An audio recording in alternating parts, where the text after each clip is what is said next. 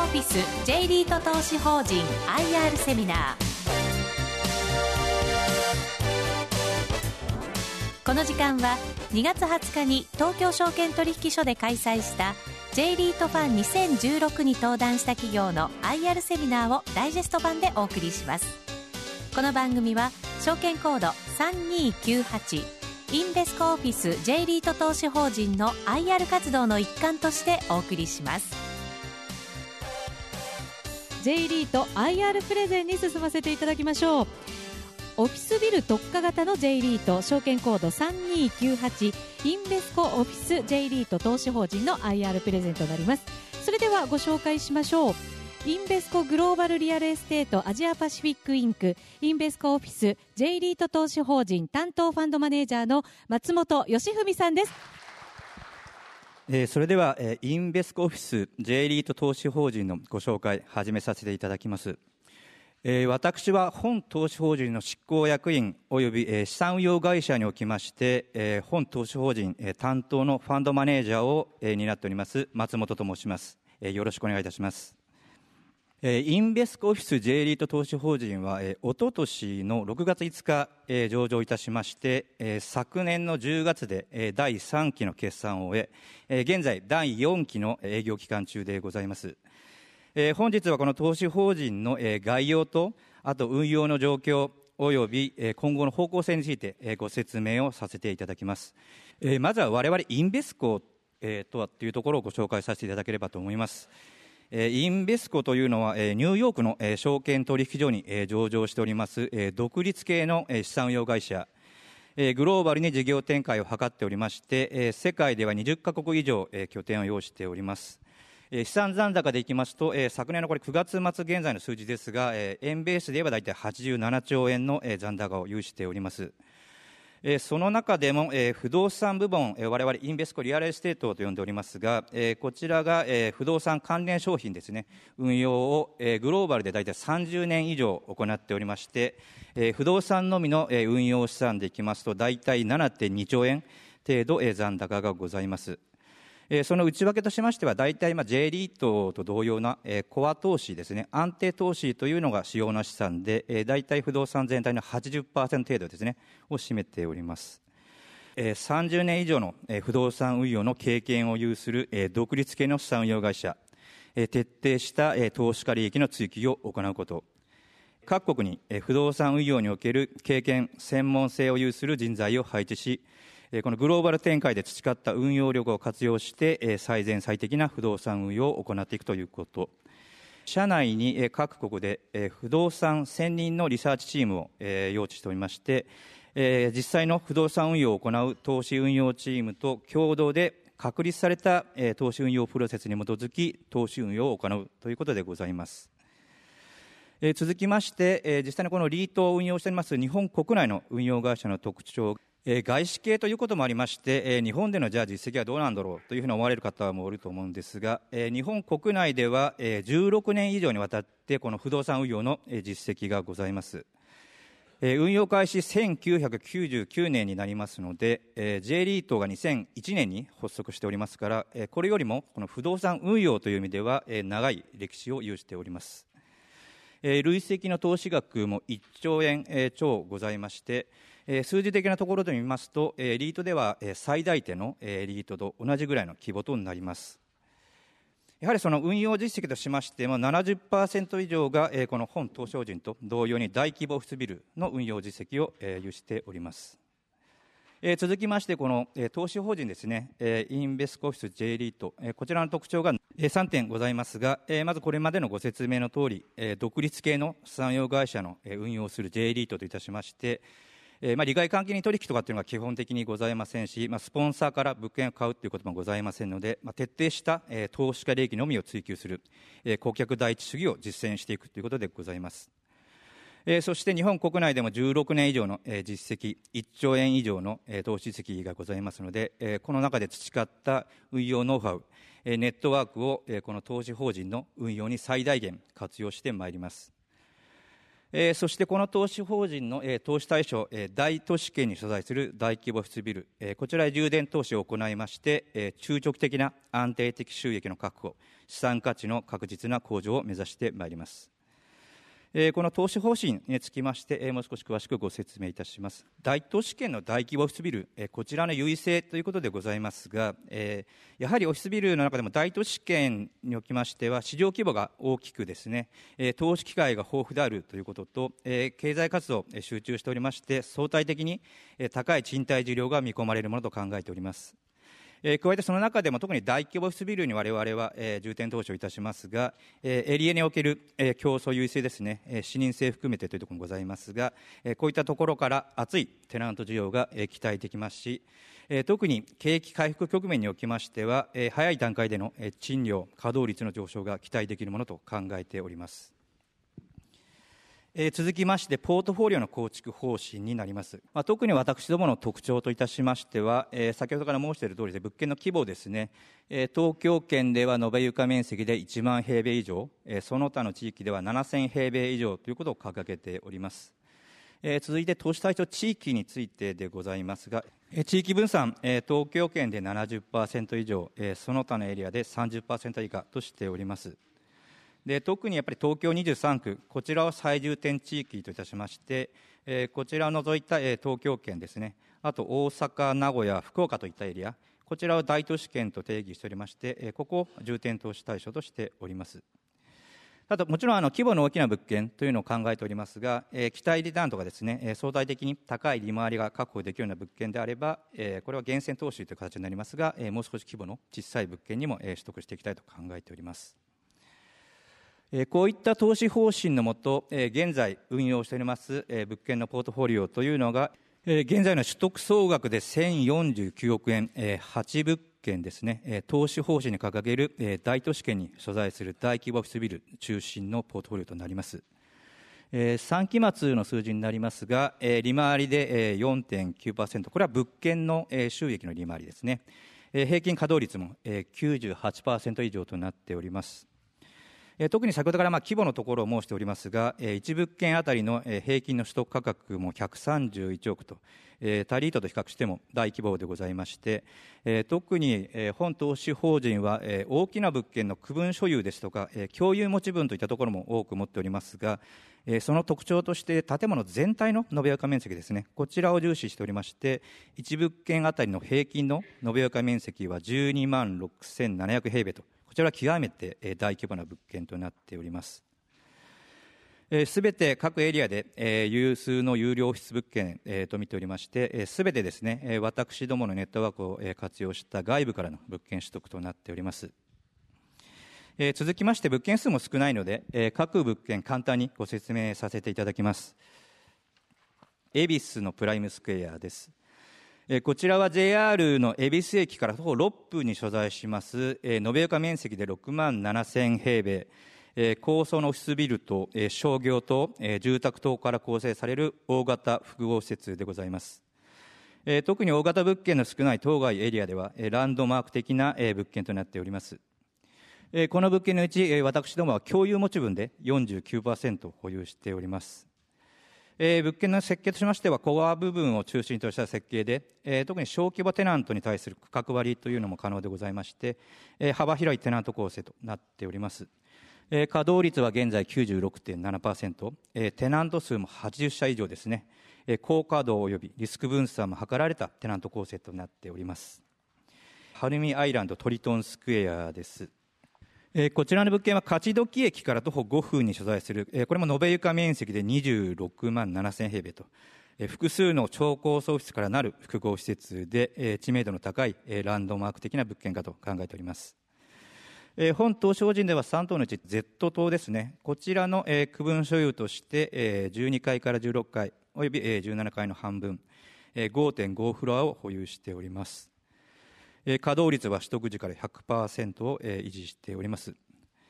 え特にこの晴海エリアはえ2020年の東京オリンピック・パラリンピックの中心的なエリアとしても位置づけられておりましてこのオリンピックに向けてえトリトンスクエア運営会議でもインフラ整備の提唱などえ共同運営者全員がえエリア開発に積極的に取り組んでいるところでございます。CS タワーですこちら最寄りが秋葉原などですね、えー複数路線利用可能な、えー交通利便性の高い、えーロケーションとなっております。えー通りとしましては清洲橋通りといった、えー大型の通りですね、えー三方路に面しているため、えー視認性も高く、えー都内の主要幹線道路へも、えーアクセスが良く、えー車による利便性も、えー良好ですね、えーこういったところはよくテナントさんの営業拠点とかして、えー利用されやすいところでもございます。えー物件の規模は延べ床で3万、えー約3000平米、えーこちらは高層オフィスビルと住宅等から、えー構成されておりまして、えー本投資法人では、えー区分所有で全体の約90%程度、えー保有しております。実はこちらのビルですね、一時ちょっとあの大口テナントの退去もあって稼働率は低下したんですが、現在すでに回復済みで99.2%となっております。えー特に都内のオフィスマーケット、賃貸マーケットでございますが、えー確かに、まあ、あの大口テナント、退去というところがあったんですけど、こういったまとまった面積で、えー逆にこちらのビルの賃料水準で募集しているところというのは非常に今、稀でございまして、実際、解約通知をいただいてから3か月強ぐらいで、えー新しい、えーテナントの方と、え既存の賃料を上回る賃料水準、そして面積的にもですね、耐久面積を少し上回る面積での、え契約、え新規の建物賃貸借契約を締結することができております。クイーンズスクエア横浜です。こちらはみなとみらい線のみなとみらい駅直結のビル、えー非常に駅アクセス良好なビルですね。でこちら全体としましてはビルが3棟と、えーホテルですね。あと低層階には商業施設がございます。やはりあの複合施設でございますが、えー私どもの投資法人では、えーこの A タワーを除いた B、C と、えホテル商業施設のうちやはりこれも共有持ち分で、えー21%程度を保有しております。えこちらも非常にテナント数が多く90社以上ですね、え稼働率も98.7%、えー高稼働、リスク分散図られたテナント構成となっております。名古屋のプライムセントラルタワーですね。えーこちらの物件は、えー地下鉄の名古屋駅から徒歩6分ですね、えー JR の名古屋からは約8分に位置します、えーこちらもやはりオフィスと、えー住宅から構成される、えー5万約9000平米の、えー大規模複合施設となります。えー竣工したのは2009年でございまして、築浅物件、えー本投資法人では、えーこちらに、えー移っておりますオフィスのうち、えー約半分ですね、を区分所有で保有しております。で特に名古屋のマーケットを見ていきますと、えー既存のオフィスエリアというのが、まあ、伏見、栄、丸の内といったエリアがございまして、えこちらの方からですね、えこの物件、名古屋駅前の名駅エリアというエリアに所在するんですが、えオフィスエリアとしては、えこの名駅エリアへのシフトが非常に強くなってきているところでございます。で特に名古屋駅前で、え現在、大型のビルが開発されておりまして、えこういったところとですね、え将来的に、えまだ少し先でございますが、リニア新幹線開業というところを、え含めて、やはりこの名駅エリアへの、えオフィスのシフトというのがですね非常に進んでいくものと考えております。実際に価格面のところなど見ていきましても、えー昨年の、えー公的評価の地価調査というのがあるんですが、えーこちらでこの名古屋駅前の土地の値段というのは、えー全国でもですね、えー一番の伸びを示しておりまして、この1年で40%価格が上がっているというところでもございます。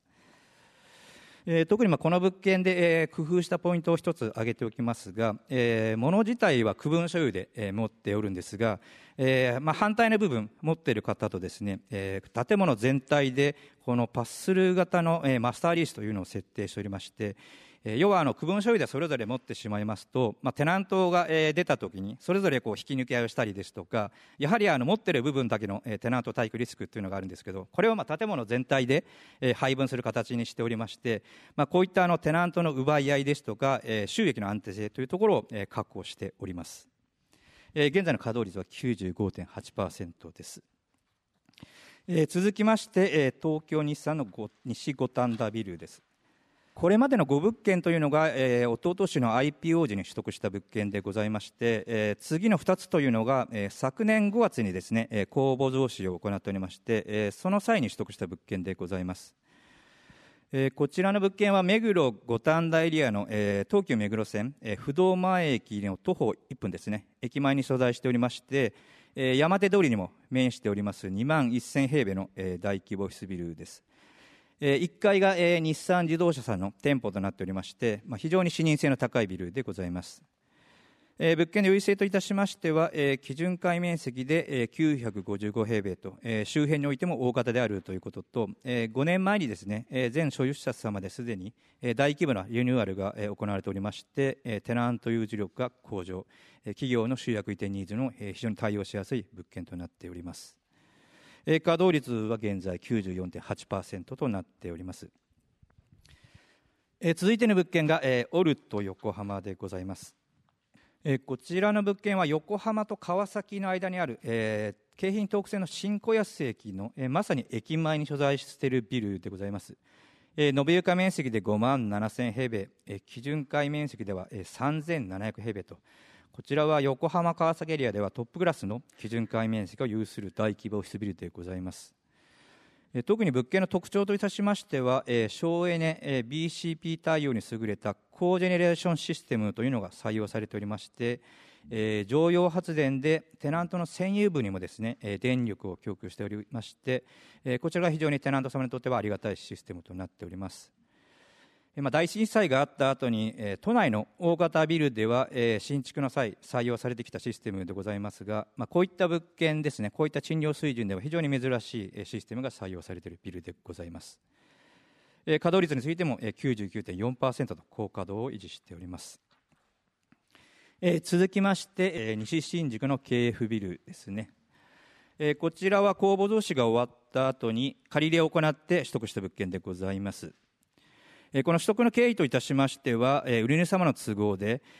早期の売却意向というのがございまして、物件情報を得てからこの1か月半でデューデリエンスを行って売買交渉を行って取得というふうに至りました。物件の所在ですが地下鉄の西新宿駅から徒歩3分ですねこの物件の所在する西新宿駅の西側というのは、非常に今、大型物件ですね、開発がすでに終わってきておりまして、このオフィス集積エリアとして、街が移り変わっているエリアでございます。延べ床面積で9800平米、基準階で984平米と、まとまった規模の貸し室面積を有するビルですね。取得時から稼働率は100%キープしております。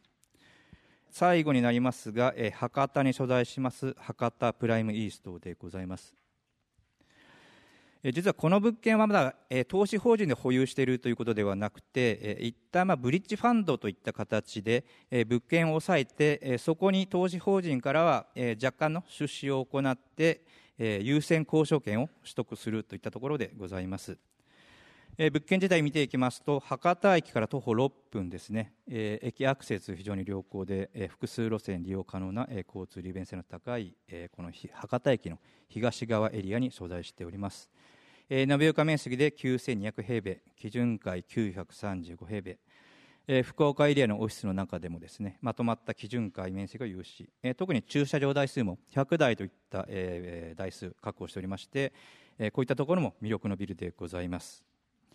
あとはこのブリッジファンドというのを実は活用しているもので、今週ですね、16日にも仙台の物件確保しております。まあ、こういった形でブリッジファンドを活用して物件を確保していって、次のですね公募増資の時に物件を取得していくというような、流れで考えているところでございます。続きまして少しあの決算の数字的なところを含めまして運用の状況をご説明させていただきます。私ども当初の資産規模というのが786億円でございましたが、この昨年の10月末期ですね、第3期に新規に3物件取得して、資産規模が33%増加してきております。リーシング面につきましても、第2期末はちょっと89.2%と低カードとなっておったんですが、これがもうすでに回復済み、98%以上となっております。で現在、オフィス賃貸マーケット、非常に良好でございまして、ポートフォリオの平均賃料単価も1.3%上昇え。ファイナンスの面では昨年5月に初めて公募増資108億円増資をしております分配金の推移のところを見ていただきますと真ん中の棒グラフですねえ第3期では2575円とえー、数字だけ見ますと、えー、第2期よりも少し下がっているように、えー、見えるかもしれませんが、えー、この不動産につきましてはこの売買の時にですね、えー、初年度分の固定資産税や都市計画税というのは、まあ、一旦あのまとめて売り主に支払っておりまして、えー、この最初の期というのはですね PL 上は、えー、この固定資産税というのが払ってないような数字が出てくるんですね。でこういったところを、えー、考慮して見ていきますとこの配当金というのは、えー、第2期から、えー、第3期というのは16%増加しているところでございます。純資産価格ですね。やはりあの鑑定評価今、えー、どんどん上昇しているところで、えー、こちらの数字も、えー、11万6785円と、えー、6か月前、前期末から4%上昇、えー、こちら上場来ですね、えー、着実な成長を遂げているところでございます。まあ、こういった資本負債サイドも含めた現在のポートフォリオの状況、えー、特にまあ物件規模1049億円と申しておりますが、えー、やっぱり物件を割安に買っているということと、えー、その後の資産価値、えー、向上しておりまして、えー、含み益が現在94億、えー、帳簿価格比では8.9%、えー、となっております、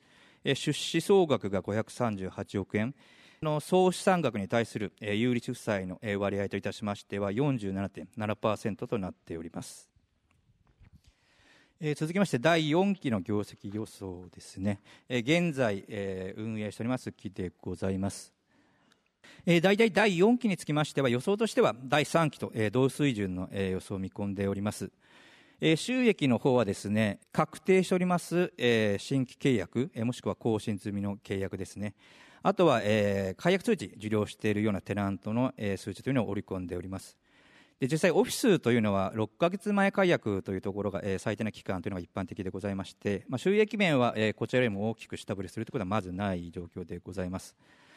で逆にコスト面につきましては、こちらも見積もり段階で記載しておりますので、えー、私ども特にまあ独立系の会社でございまして、工事発注とかですね、まあ、グループ会社に発注するというところもございませんし、やはり実際に工事を行う場合には、しっかり入札して、えー、一番安いところを依頼するということをやっておりまして、まあ、第3期もそういった効果で、えー、実際のあの配当というのはですね予想よりも大きく上回っておりましたが、まあ、こういったコストカットをしっかり重ねたところでこの予想を上回る配当金を出していきたいと考えております、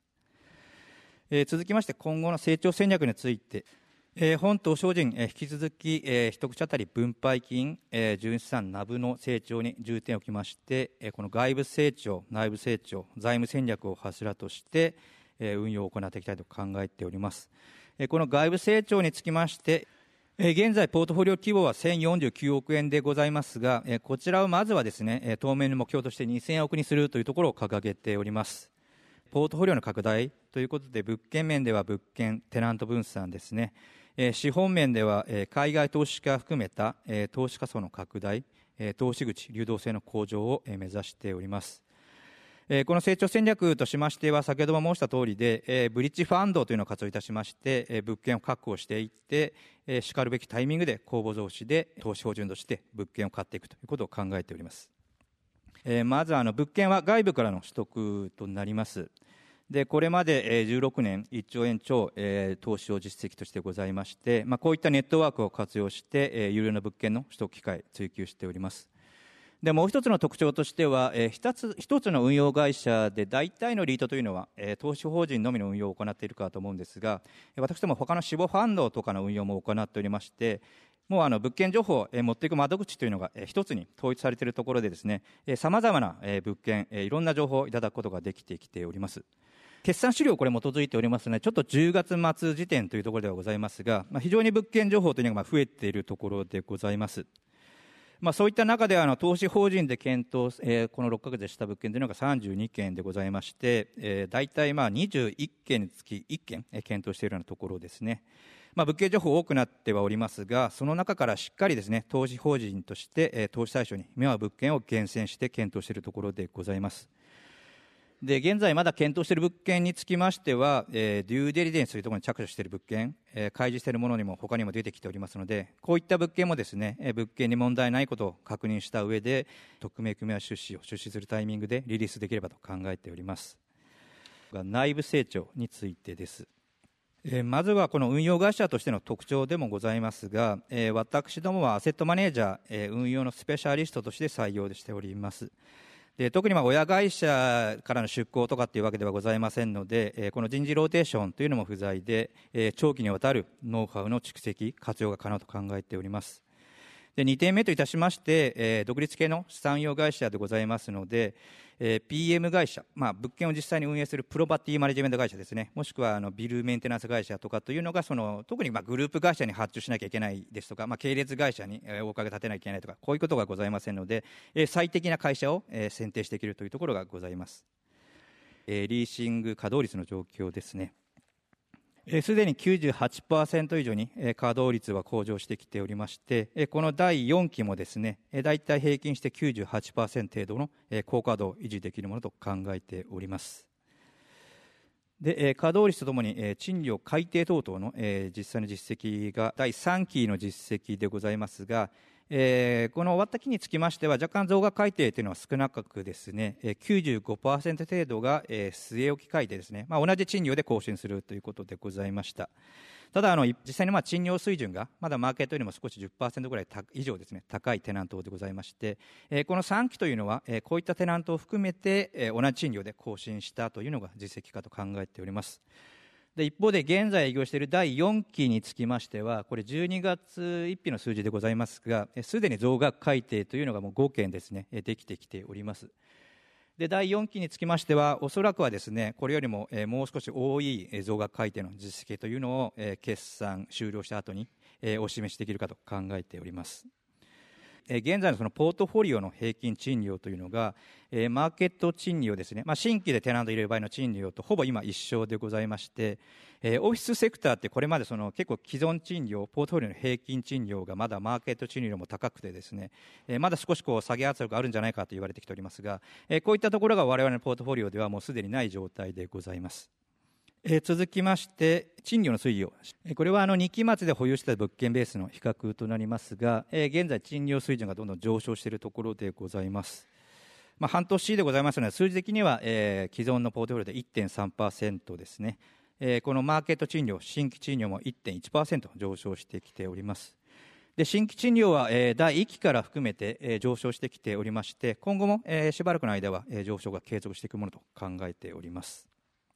オフィスビルの運営にあたりましては、適切なまリニューアル、工事を行ってですね、競争力の維持向上、テナントリレーションの強化、ひいてはま収益の維持向上を図っているところでございます。最後に財務戦略につきまして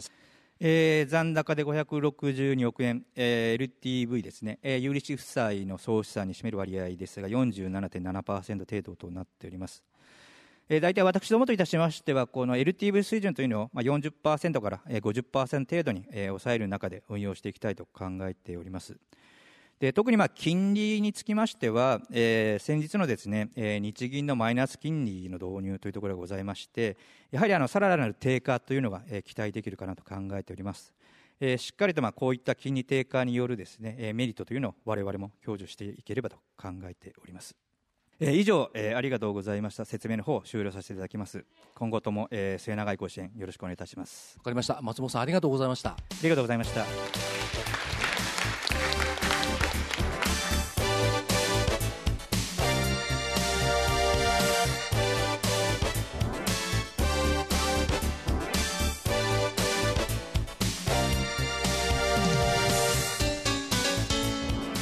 オフィス J リート投資法人 IR セミナーこの番組は証券コード3298インベスコオフィス J リート投資法人の IR 活動の一環としてお送りしました。